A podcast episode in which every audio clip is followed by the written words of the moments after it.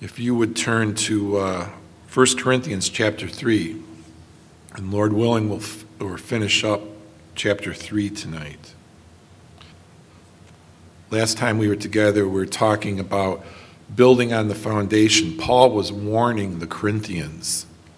Um, he said, I've come to you and I've laid the foundation, and the only foundation that anyone can lay, which is Jesus Christ. He said, but take heed how you build on it.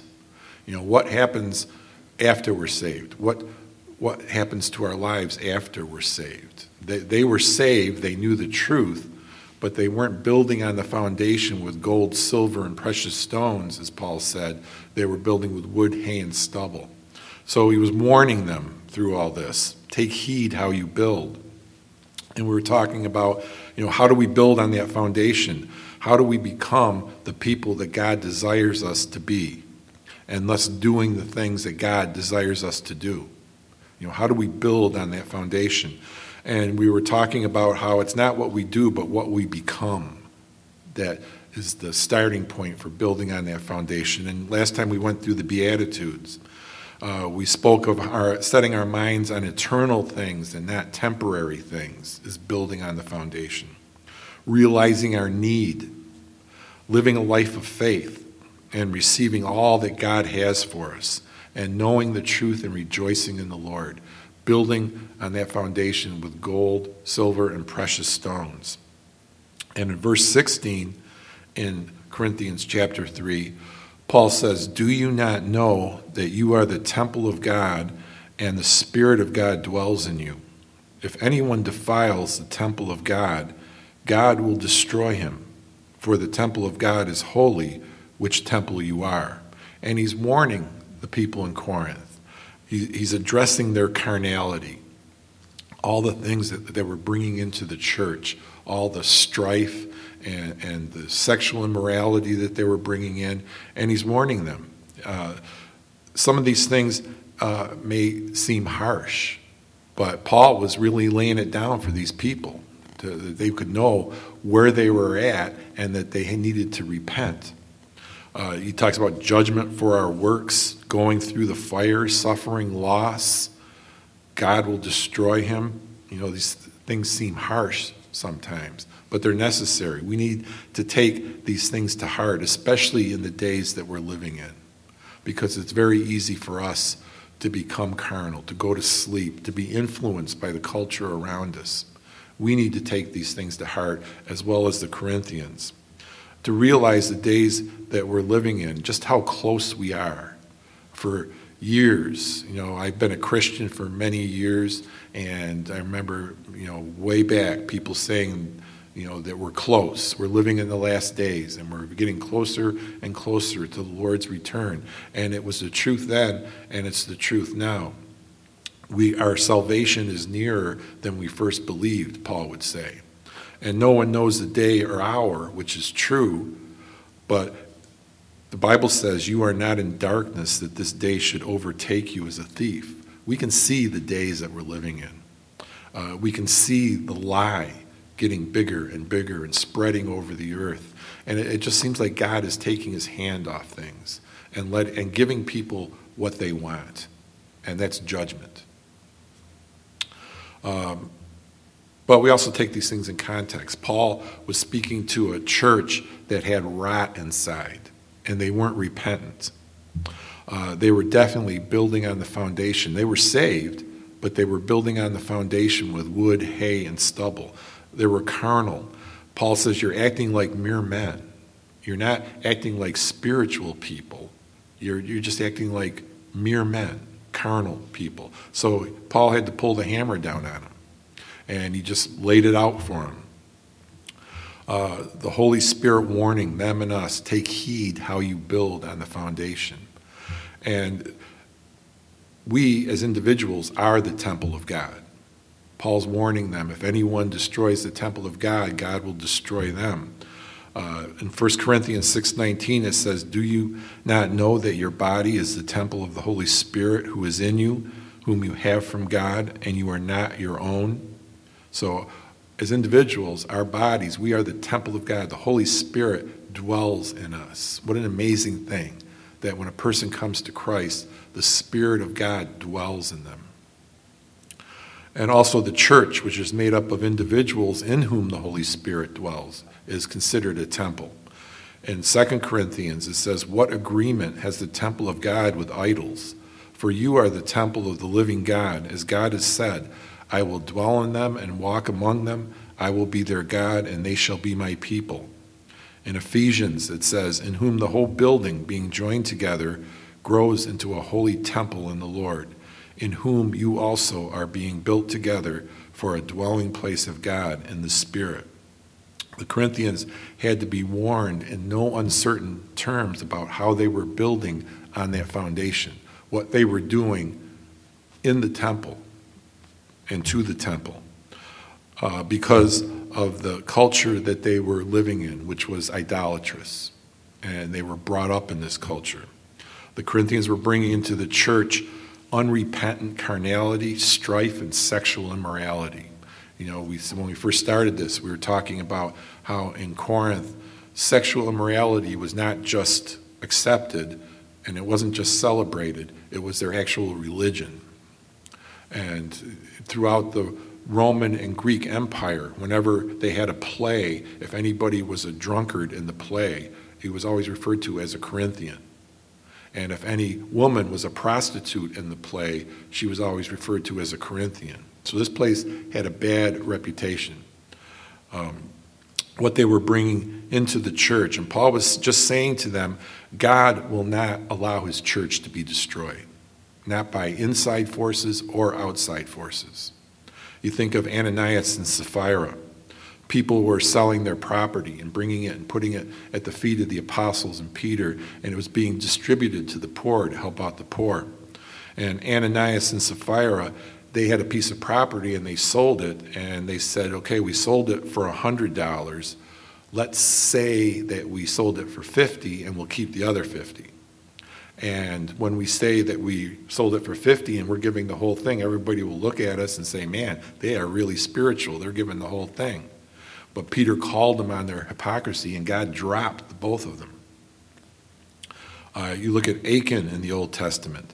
They defeat Jericho, and God warned them don't touch the accursed things, the things that were used in idolatry.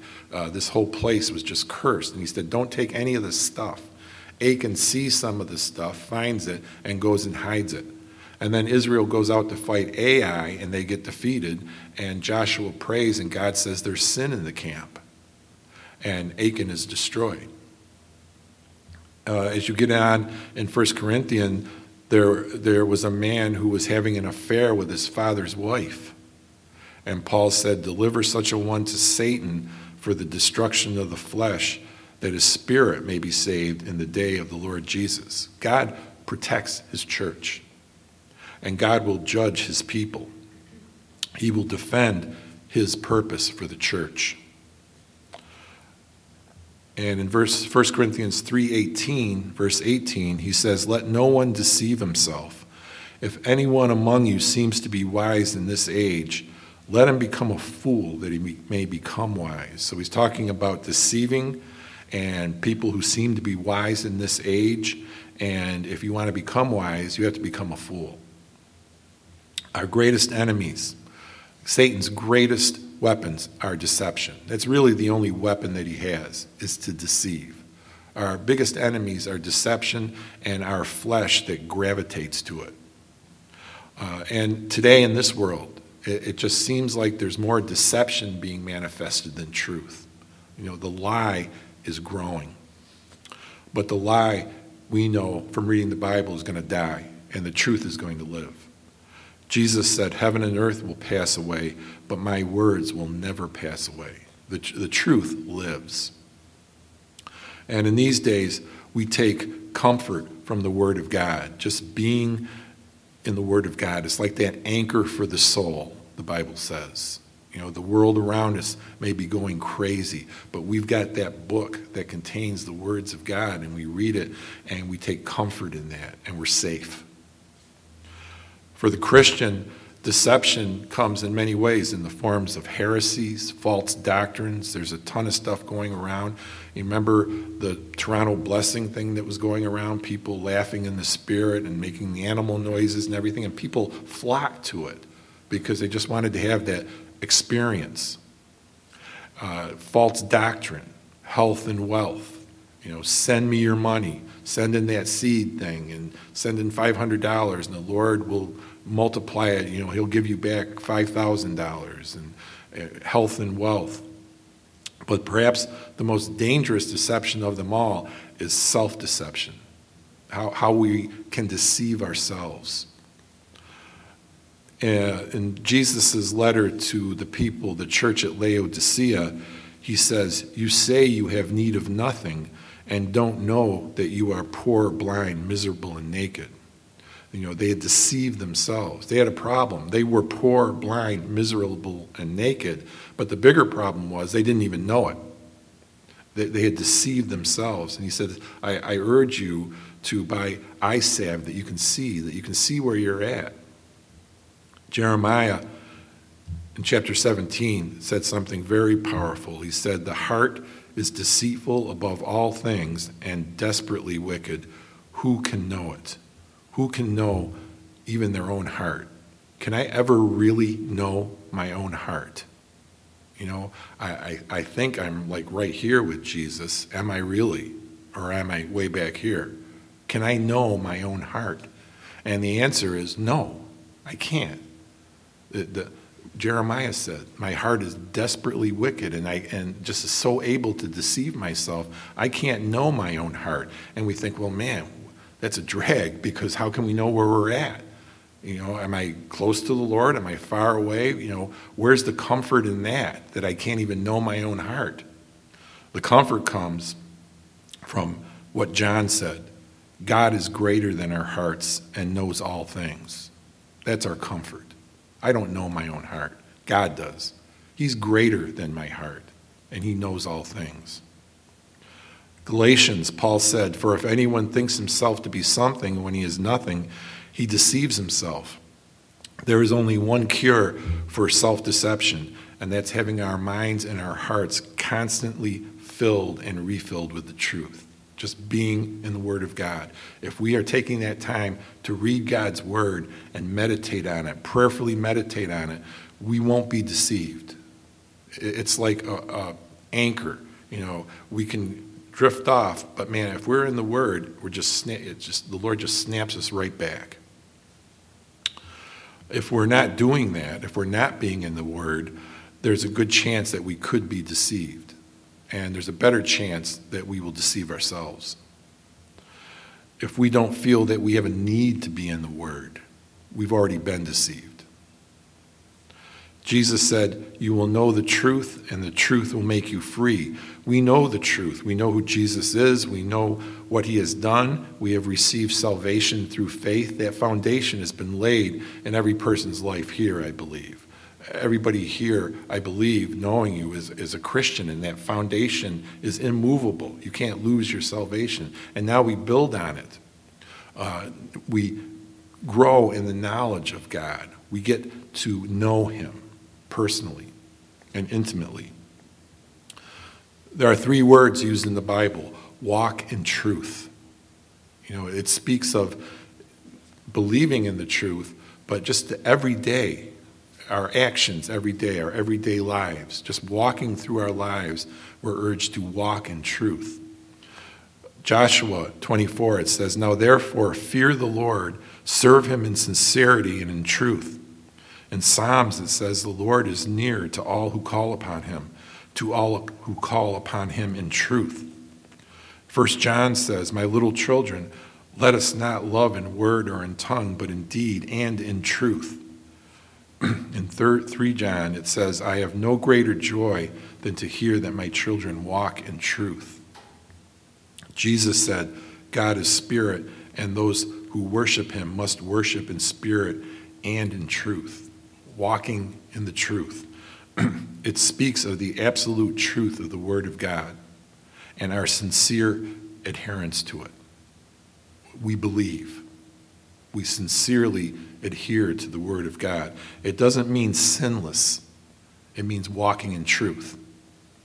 It means walking in truth means believing and practicing the verse that says, if we confess our sins, he is faithful and just to forgive us our sins and cleanse us from all unrighteousness. It means knowing the Word of God. Walking in truth means by the Spirit obeying, because it is God who works in us to will and to do of His will, obeying the voice of God. Walking in truth means walking in unbroken fellowship with Him. It means living in the love of God, walking in truth. It means a life of faith, depending on God, dependence on God. That's walking in truth. Uh, dependence on anyone or anything else is idolatry. Walking in faith. It means loving mercy. It means the cry, Thy will be done, is a joyful prayer of peace by people who said by people who are walking in the truth.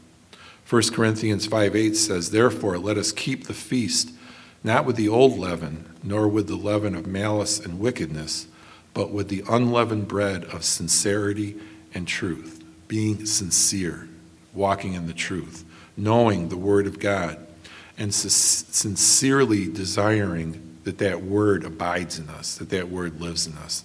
That is building with gold and silver and precious stones on the foundation of Jesus Christ. Truth and deception. There's one thing that we, in Sunday school, we drill it into the kids' heads because I think it's very necessary. right starting at a young age, we drill it into them what is Satan's biggest lie? And if you ask any six or seven year old in the church here, they'll tell you Satan's biggest lie is the Bible is not true. And kids need to know that, that that lie is there. The Bible isn't true. Uh, and all the ways that they're going to be hearing that lie for the rest of their lives. And the people they're going to be hearing it from are not monsters. They're going to be people who are nice, who are very smart, people who they may even look up to.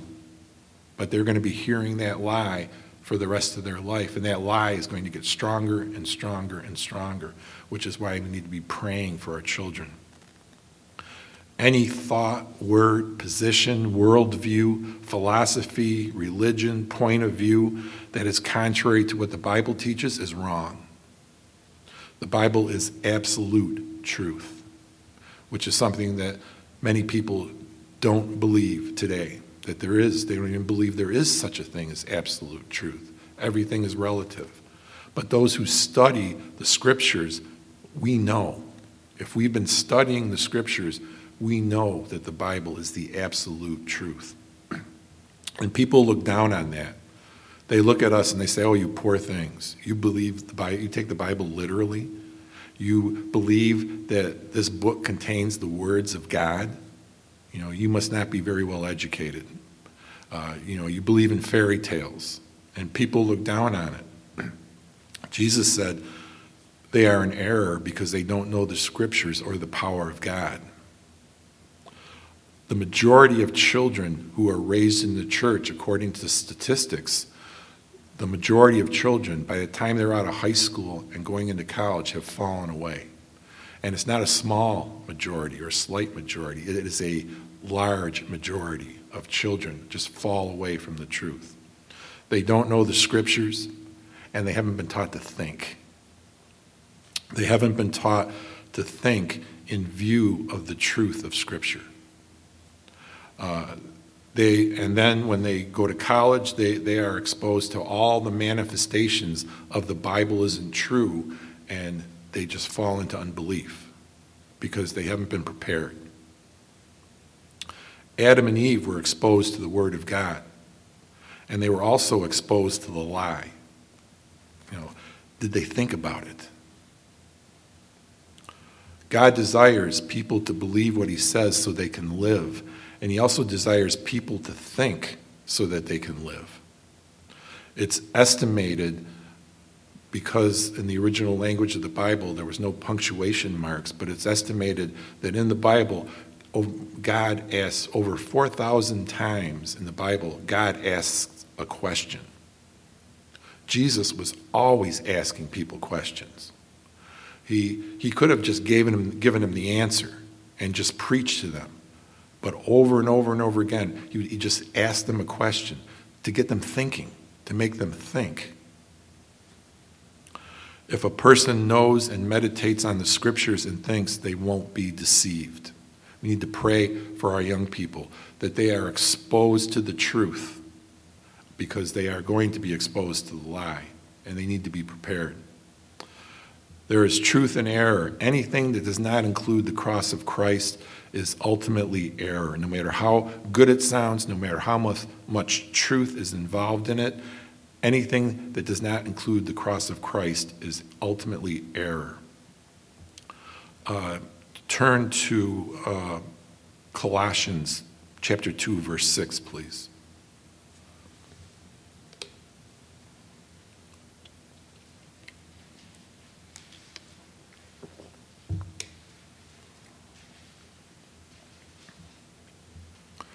Colossians 2 6 says, As you have therefore received Christ Jesus the Lord, so that's the first thing, receiving Christ Jesus the Lord, being saved, being born again. Does Christ dwell in our hearts through faith? Are we saved? To believe in Jesus. Uh, last week, we were talking about that in Sunday school we have a thing on the board that tells the kids what it means to believe in Jesus because they hear it so much. Believe in Jesus, believe in Jesus. And they're like, what does that mean? It means believe who he is, the Son of God, the Christ. Believe what he says, the Bible. Believe what he has done. The sins of the world were put upon him, and the third day he rose from the dead. Believe that he has done it for you. We take it personally that he died for the sins of the world, but he died for each one of us individually. Each one of our sins were put on him, and he became our sin. Believe that he will love you forever. Jesus said, Abide in my love, and that love is unconditional. And now, because of all this, I want to obey him. Believe in him. So it says, So walk in him. Jesus said, If you love me, you will obey my commandments. I don't think there's anything more important than knowing the love of God. What could be more important or more essential to our Christian lives? You know, I, have heard people say that if you talk about the love of God all the time, you're kind of sugarcoating the gospel. There, there, there is nothing else except the love of God. There is absolutely nothing else. It is the foundation that we build our lives on. Ephesians 5 2 says, And walk in love, as Christ also has loved us and given himself for us, an offering and a sacrifice to God for a sweet smelling aroma.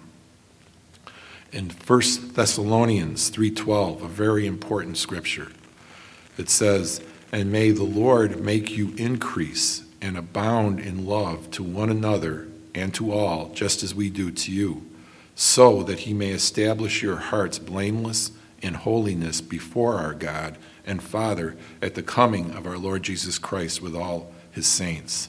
Isn't that what we hope and pray for? Uh, to stand before God blameless in holiness when he returns. To be able to stand before God blameless in holiness and not be ashamed. To stand before God at the end and not be ashamed. The Bible says, talks about walking worthy of God.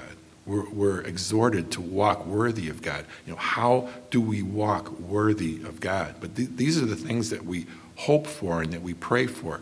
To be able to stand, have that confidence to stand before God in holiness and blamelessness and to walk worthy of God and not be ashamed. How does this happen in our lives? It's in that verse increase and abound in love to one another and to all. If that is a reality in our life, in our lives, and that's what we're doing, we will be able to stand before God in confidence, blameless in holiness. We'll, we will be walking worthy of God if we are increasing and abounding in love to one another and to all. And it says, and to all. You know, we know that we're called to love our brothers and sisters in the church, but we're also called to love the people outside the church. Love all. In this age of such political and social and moral division, our love can grow cold. Paul said, because of lawlessness, the love of many will grow cold. And there's so much division in the world, so much strife, so much argument. It's easy for our love to grow cold. Uh, sometimes we feel that we can stand before God blameless if we have done enough. You know, if our behavior and work scales balance on the good side, then we feel that we can have confidence before God. But God said, No flesh shall glory in my sight. No flesh will glory in his sight. So, what's the secret? How do we have confidence toward God now and when we stand before Him in judgment? How can we stand before Him blameless in holiness? How can we serve God acceptably now? How do we walk worthy of Him? You know, how does this happen in our lives? Someone a long time ago wrote The Secret, what the secret is. And I don't know who it was. I just found this quote it says, to believe and to, and to consent to be loved while unworthy is the great secret. That's how it happens in our lives. We agree, we believe, and we consent to be loved while we are unworthy. And everything springs from that. That agape love from God flows through us to everyone, and God's purpose and desire are accomplished. Colossians 2 7 says, rooted and built up in him and established in the faith as you have been taught. Ephesians 3:17 says that Christ may dwell in your hearts through faith that you being rooted and grounded in love you see, we need to be corrected. And Paul is correcting the Corinthians in no uncertain terms. We need to be challenged to walk the walk, uh, to, to do what God wants us to do. We need to be challenged to do these things. But if we are not rooted and grounded in the unchanging, unconditional love of God, there will only be failure. Verse 18 says, may be able, You may be able to comprehend with all the saints what is the width and length and depth and height to know the love of Christ, which passes knowledge, that you may be filled with all the fullness of God. This is what God desires, that we are filled with all the fullness of God. And isn't this what we yearn for if the Spirit dwells in us? To be filled with the fullness of God. And the only way, according to the Word of God, to be filled with the fullness of God is to know the love of Christ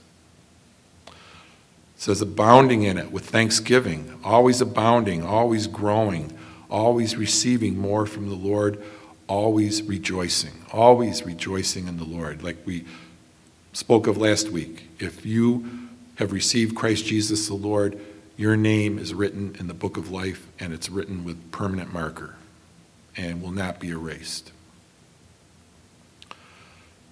Colossians 2:8 says, Beware lest anyone cheat you through philosophy and empty deceit, according to the tradition of men, according to the basic principles of the world, and not according to Christ. Don't be cheated through philosophy and empty deceit. You know, those who seem to be wise in this present age, as Paul was saying.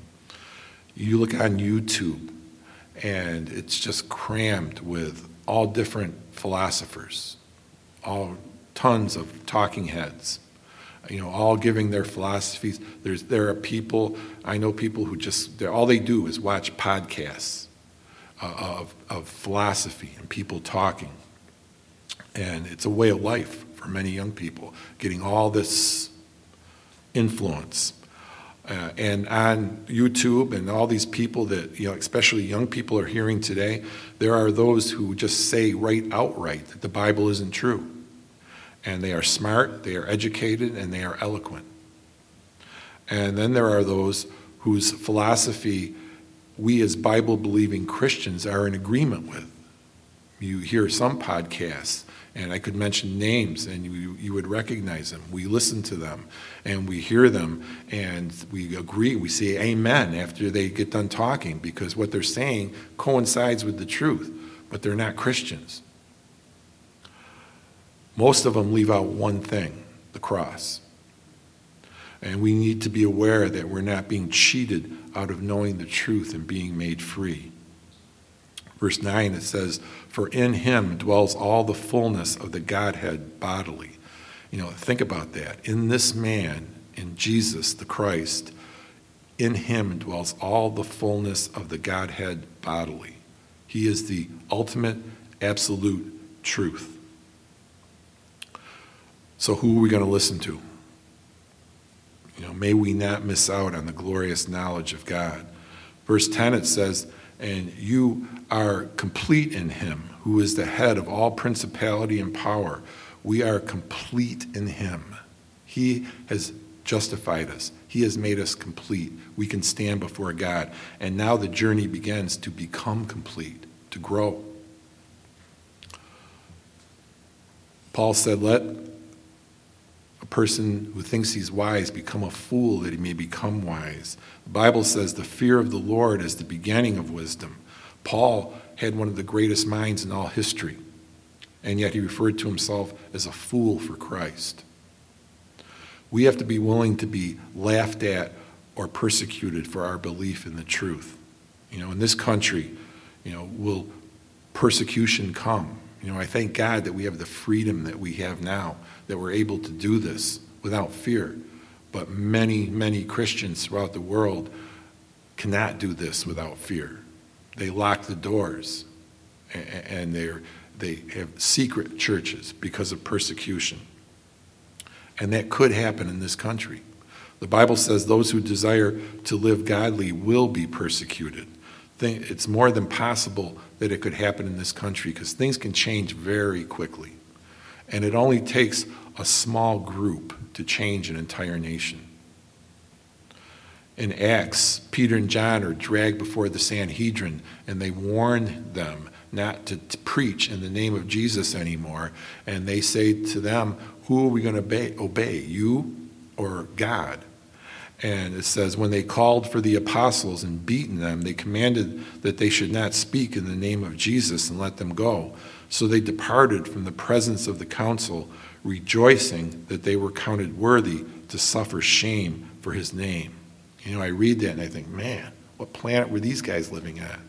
They're persecuted, beaten, and they leave rejoicing that they were counted worthy to go through this for his name. I have never, I can't really, I cannot say that I've ever suffered persecution for my faith. I've been laughed at. You know, people say, you know, you believe in the Bible, you, you believe those fairy tales, and they think I'm an idiot, but they thought that before, anyways, and with good reason. Richard's nodding his head.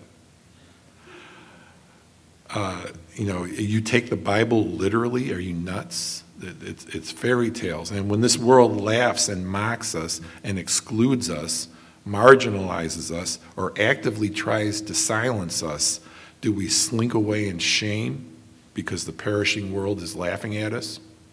Or do we rejoice that we've been counted worthy to suffer shame for his name? We don't go looking for trouble. You know, we don't go looking for persecution. But when it comes, we stand by the grace of God. People wonder, you know, what if things get bad in this country and persecution starts? would I be able to stand? Would I slink away in shame, or would I be like Peter and John? Uh, the answer is yes.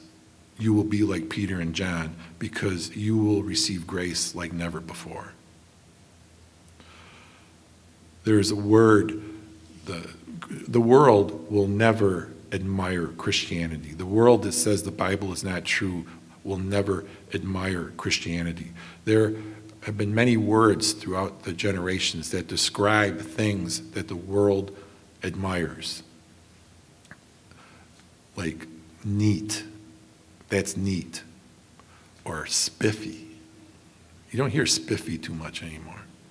Uh, but there's one word that has survived cool. That word has survived like for generations. That's cool. If people see something, if we see something we like, something we admire, we say that's cool. Christianity can never and will never be cool. It can't. Uh, for a same reason that a nuclear blast can never be a firecracker. It just, it just is not, can't be cool. And there are a lot of churches who are trying to be cool. You know, hey, join us. We're, we're cool. Look at the stuff we got. We, we got the music, we got everything. We're cool. We're normal. You know, we're not weirdos. But the thing is, we are weirdos. Uh, in this world that says the Bible isn't true, we are weirdos. We live in a different kingdom. We're foreigners and pilgrims in this world. And to make Christianity cool or palatable to this world is like trying to turn the sun into a candle. It just can't happen. It won't happen. Why would anybody give up glory for vapor? It's like trying to get the same poles of a magnet to a track. Christianity will never be cool to this world. Uh, back in 1 Corinthians chapter 3, verse 19, says, For the wisdom of this world is foolishness with God. Paul keeps bringing up this point over and over and over again in Corinth that the wisdom of this world is foolishness with God because they were carnal and they were living by the wisdom of this world and not by the word of God. They were building on the foundation. They were saved, but they were building on the foundation with wood, hay, and stubble. And Paul warns them. He's telling them, don't be spirit, don't be carnal, be spiritual. Build on the foundation with gold, silver, and precious stones.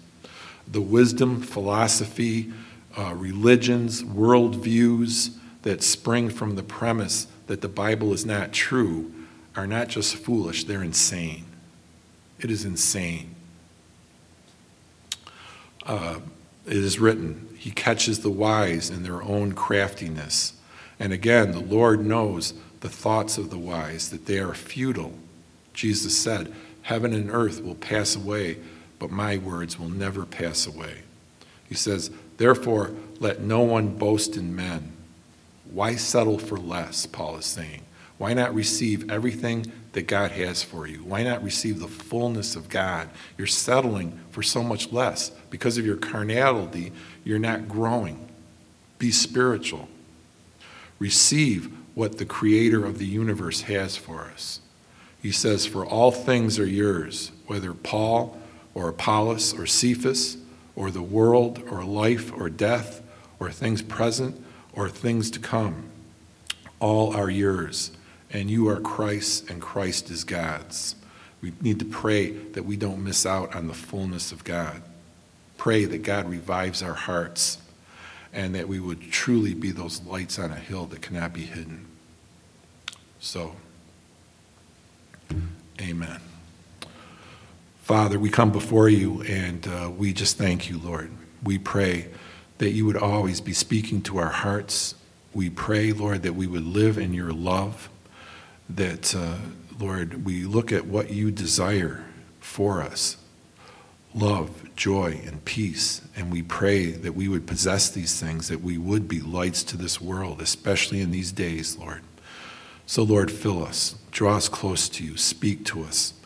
And we just praise you, and we can never thank you enough, Lord, for your goodness toward us. But we do thank you, Lord, praise you. In Jesus' name, amen.